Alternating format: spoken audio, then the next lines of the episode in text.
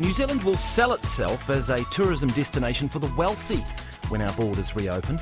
That was the message from Stuart Nash to industry leaders at the Tourism Summit Aotearoa in Wellington, where he addressed them for the first time since his appointment as Tourism Minister. We get all these uh, these vans driving around at the moment that are not self-contained, so if the, the driver or the passenger wants to go to the toilet, we all we all know examples of this, they pull over the side of the road and they shit in our, in our waterways. Well, well hang on, hang on.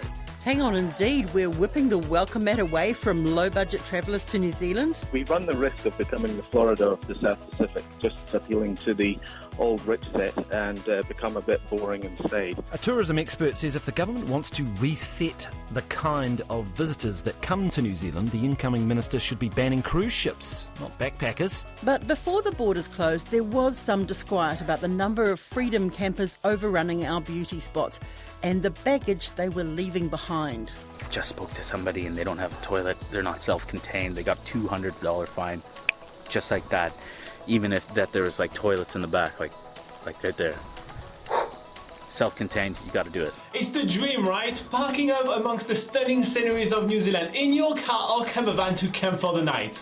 Well, that isn't always the reality of camper van trip in New Zealand. In order to keep New Zealand beautiful, there are restrictions on where you can camp for free, more commonly known as freedom camping. The thing about freedom camping is it's not free. Someone pays, and if it's not the traveller, it's the New Zealand ratepayer, paying for facilities or tidying up after those tourists not schooled on environmentally friendly behaviour. I'm Alexia Russell, and today on The Detail, we're looking at an industry that has some big decisions to make. We're at a moment in time, we're at a, at a crossroads now, where we've had uh, this COVID circuit breaker, uh, and we now have the chance to really critically think about uh, what the future might hold. That's Otago University tourism professor James Higham. He spent the week dissecting the comments of new tourism minister Stuart Nash about low-value backpacking visitors. You know, gone are the days, as far as I'm concerned, we hire a cheap van that is not self-contained. And how are, how are you going to actually stop that? I mean, this is a marketplace. You're going to ban, ban vans. I will ban the leasing or hiring out of vans to tourists that aren't self-contained. Possibly he was trying to be a little bit provocative, but um, I think he may also have been speaking towards some um, concerns that were reasonably widely held in Aotearoa before the COVID pandemic, in that, uh, you know, our visitor numbers had increased very, very rapidly over the previous few years, uh, over the previous few decades, but particularly in the last five years or so. Um, we had uh, gone past four million. We were heading towards five million uh, international visitors per year. Um, and that sheer volume was putting a lot of strain on the industry and raising questions about the value that tourists bring to this country. So I think he was speaking to an issue of growing concern immediately prior to uh, the COVID nineteen pandemic. So why bring it up now? I mean, no tourists. It seems weird. Yeah, uh, well, the timing is uh, is associated with the hosting last week of Tourism Industry Aotearoa's Tourism Summit. And uh, so the timing can be explained by the fact that uh, the summit ad- is addressing what the future of tourism may hold. Uh, and we are actually at a, at a moment in time that has been incredibly difficult for the tourism industry, and I think it's really important to acknowledge that. Um, but also a time when we do need to anticipate what uh, the future may hold. We have uh, rapid advances being reported just in the last few days around vaccines. Um, and uh, we do need to anticipate that tourism will begin to recover at some point, hopefully soon. But we also need to anticipate what the future of tourism might look like. And that's uh, that was a, a focus of the summit last week, a focus being on what uh, we want to retain that was good about tourism previously, but also what uh, we didn't like, what uh, we might want to discard. Uh, so we're at a moment in time, we're at a, at a crossroads now, where we've had uh, this COVID circuit breaker, uh, and we now have the chance to really critically think about uh, what the future might hold. And uh, a lot uh, of stock is now being placed on this being an opportunity to think about what a resilient, sustainable and climate-safe future may look like for tourism in Aotearoa.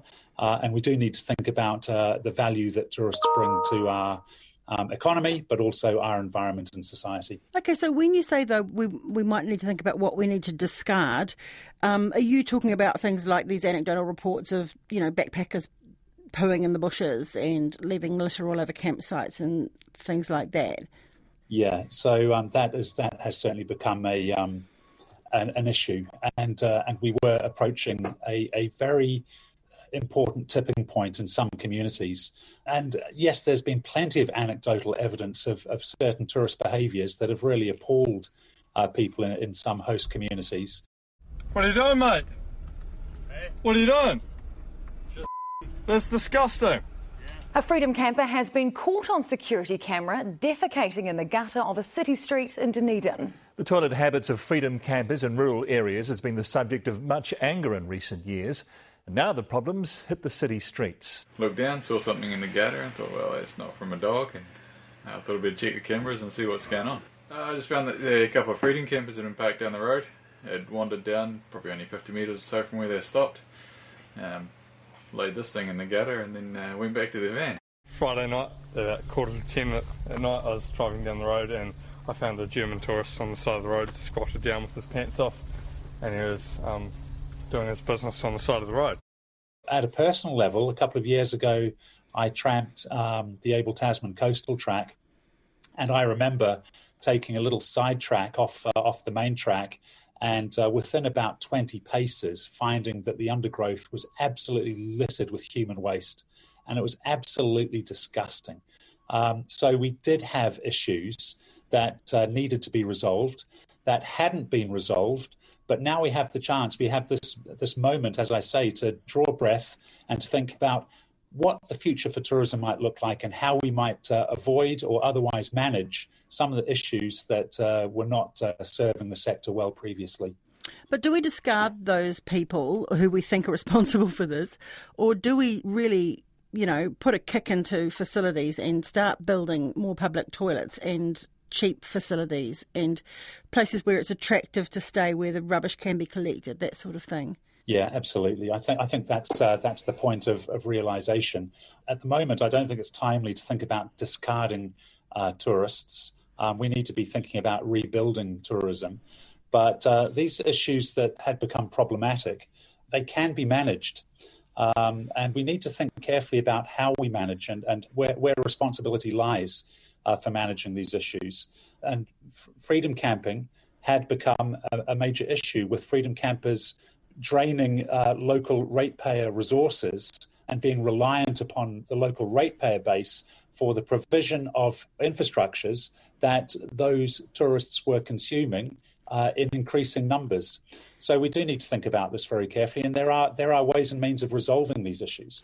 Yeah, let's just get that ratepayer resources thing first, because this is local councils, and the, you know, the whole country is different in its rules to freedom camping because every single area is administered by somebody different. Tourists don't know where the lines are drawn. You know, the information's hard to find. Why doesn't the government just step in and say, okay, we need a coordinated approach to this? There'll be one rule for the whole country, and we'll be we'll be providing the rubbish bins. Yeah, well, I think we're moving in that direction. I think that makes a lot of sense. I think there has been a lot of confusion at uh, at local and regional levels, and uh, local and regional authorities have uh, have taken slightly different approaches.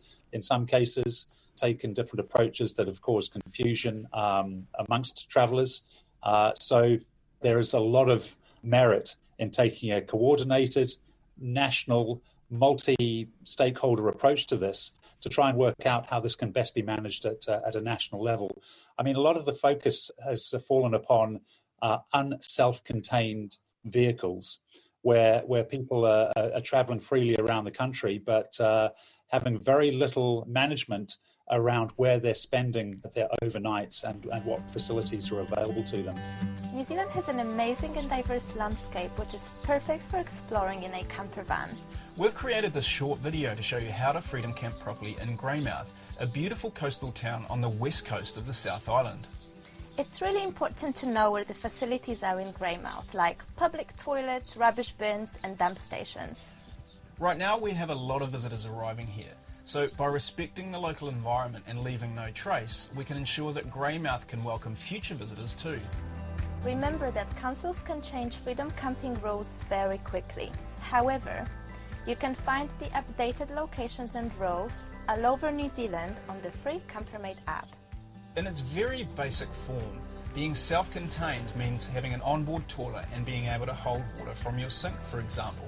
However, being certified self-contained is a little stricter and means the vehicle needs to comply to a strict standard. One uh, approach that's been taken by some authorities has been to provide parking spaces with, with toilet facilities at no cost to uh, to those vehicle users. Um, but that, that hasn't really proved to be satisfactory, because in those same communities we have camping grounds standing empty, and the argument is, of course, that these visitors should pay a nominal fee to stay in a overnight facility, a camping ground facility, where those um, kitchen, cleaning, washing and toileting facilities are available, rather than imposing upon the local ratepayers to provide those facilities for free. And so th- there is an immediate pathway forward. Yeah, but there's the, that's the crux of freedom camping, isn't it? I was watching one YouTube video by a Canadian camper saying, is freedom camping free? You know, they seem to delight in finding the, you know, the pullover areas, the, the spaces that people don't know about, and just doing it their own way. We're here in a D O C, Department of Conservation area lands. We came out here, we found this nice little pullout. We're going to try it. We're going to see what happens, you know. Plead ignorance. I have no idea. We tried to look it up. There's no information. And so is it free? Is it freedom? We're going to find out, especially if the park ranger comes by. You know, is there a certain level at which that doesn't work? Uh, freedom camping isn't free, is it? Uh, uh, we've just acknowledged that. Uh, facilities are required. Someone has to pay for those facilities.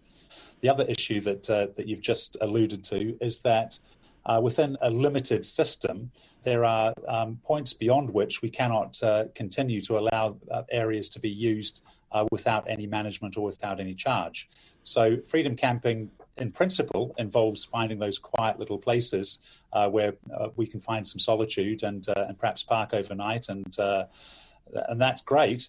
But as visitor numbers have uh, passed one million, two million, four million, heading towards five million, that uh, that becomes untenable. And uh, we had reached that point, we had reached that tipping point prior to COVID, and we need to make sure that we're able to manage these sorts of issues uh, so that they don't arise in future.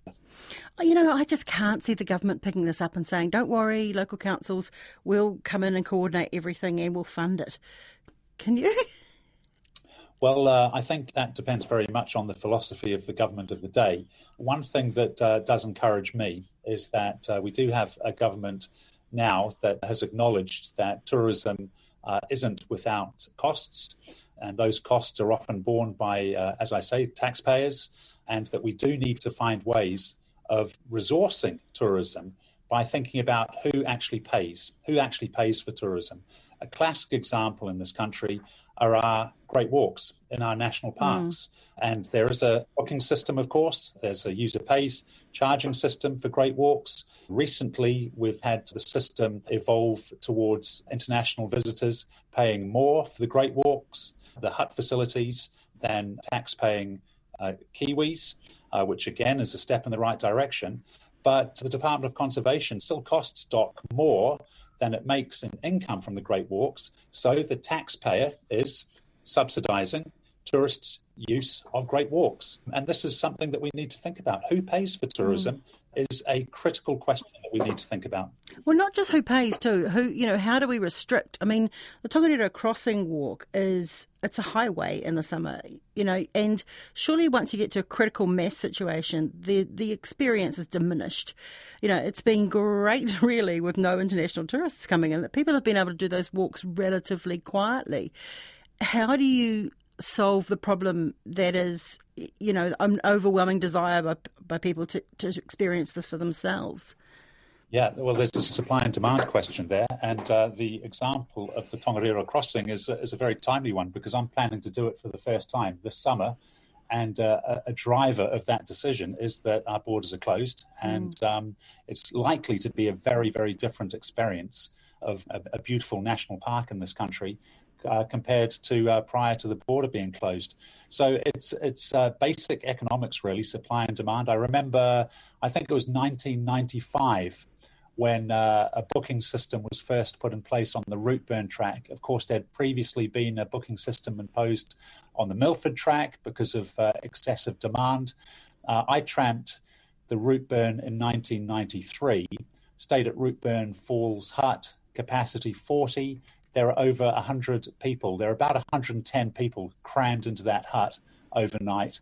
Um, and it was just it was just terrible. You know, it wasn't a national park experience at all. It wasn't uh, offered absolutely no uh, elements of solitude as you might hope for in, in a, a national park tramp. So in ninety-five, a booking system was uh, implemented on, on the Routeburn, um, and subsequently the booking systems uh, have become more widely applied simply to try and manage excessive demand for these uh, for these beautiful places.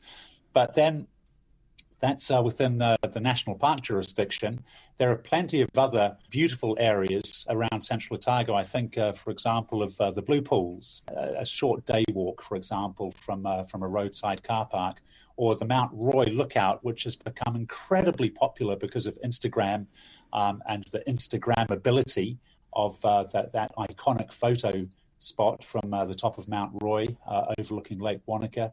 Um, how do you manage demand for these places that are totally open and free to unlimited access? Uh, we need to be thinking about these things. But, of course, uh, we also need to come back to the, the point that the tourism of the future is going to be the, uh, very different to uh, to the old normal. And we can anticipate a reopening of tourism, but it's going to be a very, very different tourism to the uh, one that we knew at the end of last year. And the prospects of returning to four approaching five million international visitors a year is probably quite a distant prospect at this moment in time. Are you talking about because airlines will take longer to get up and going, that we're reliant on a vaccine, that there might be restrictions on people leaving the country and arriving here, those sort of issues? Yeah, the uh, the global tourism system has, has been uh, paralysed by COVID nineteen. And uh, I think uh, a lot of people in New Zealand, but also around the world, have taken COVID as an opportunity to rethink the way they behave as consumers, rethink the, the likelihood that they're going to travel uh, in the ways that they did previously, including as, as much as they did previously. Uh, perhaps we'll see a reorientation towards uh, more domestic tourism, um, a reorientation towards more uh, closer to home than long-haul air travel. So the future of aviation, this, the future of the global aviation system, with uh, increasing climate concerns and uh, and the rethink opportunity that COVID has provided, would suggest that the rapid growth over the years prior to COVID in global tourism may not uh, be restored quickly. And how do we prepare for that, having become so reliant on these big spenders? That's an excellent question, and that is uh, the subject of much consideration and debate at the moment. It's very hard to anticipate what the future might hold, but we have certainly seen an immediate response in this country with uh, Tourism New Zealand focusing, uh, obviously by default, on domestic tourists at this time. So domestic tourism in this country will be very important uh, currently and into the future. Domestic tourism has been neglected previously. We've focused uh, almost exclusively on attracting uh, international visitors to come to this country. But this is precisely what is up for discussion at the moment. The uh, uh, Tourism Futures Task Force is uh, preparing to advise the Minister uh, in the new year on what the future of tourism might look like. And these are, are very open questions at this moment in time. You know, taking a step back hasn't been too bad. I mean, there have been silver linings, haven't there? We've rediscovered our own country, and I think there's that new sort of environmental awareness of not travelling too far from home and looking after the places that we love. I mean, could this have been a good thing for us, a real reality check? Uh, it's been an incredibly difficult and challenging time for a lot of people, but you're absolutely right. It, it is also a, a time for a reality check. And I think that there is potential for some real positives to flow out of this crisis. Uh, in fact, we have to make sure that positives emerge from this crisis. There are a couple of things that uh, I think are already clearly emerging. One is an awareness and a, a desire for a, a new form of tourism, a form of tourism that is regenerative rather than exhaustive. Uh, one that uh, contributes to regenerating nature uh, and culture and community rather than depleting or exhausting those resources. And there is a, a formula, there is a model of regenerative tourism that allows visitors to engage very proactively in activities that uh, bring long-term benefits to the destination, uh, its environment and its society, uh, not to mention its economy. Ko Aotearoa tō tātou ukaupō. New Zealand is our home. It is precious, and everyone who lives and travels here has a responsibility to look after it. What we're looking at at the moment is a unique opportunity for a reset. Okay, we haven't got tourists here at the moment, so we have an opportunity to redefine our global value proposition and market to those who are going to add significant value to our country.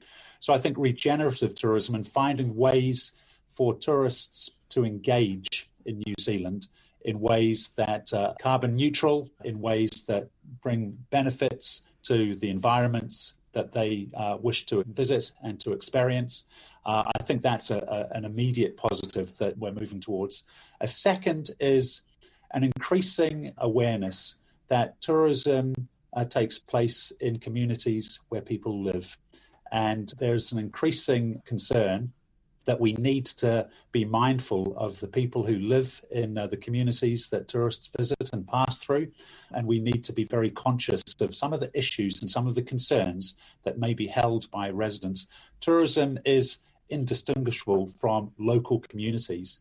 And it's really important that uh, the future for tourism at uh, the local level gives voice to the people who live with tourism on a day-to-day basis. So I think those are two pathways forward. They're two avenues that I think uh, provide some immediate insight into what uh, the new future for tourism might hold by contrast to uh, the old normal that predated COVID nineteen. That's it for today. I'm Alexia Russell. The Detail's brought to you by newsroom dot co dot n z and made possible by R N Z and N Z On Air. You can get us downloaded free to your mobile device every weekday from any podcast platform. And if you're using Apple, please leave us a rating so other people can find us too. Jeremy Ansell engineered this episode, and thanks to Professor James Higham. Ka kite anō.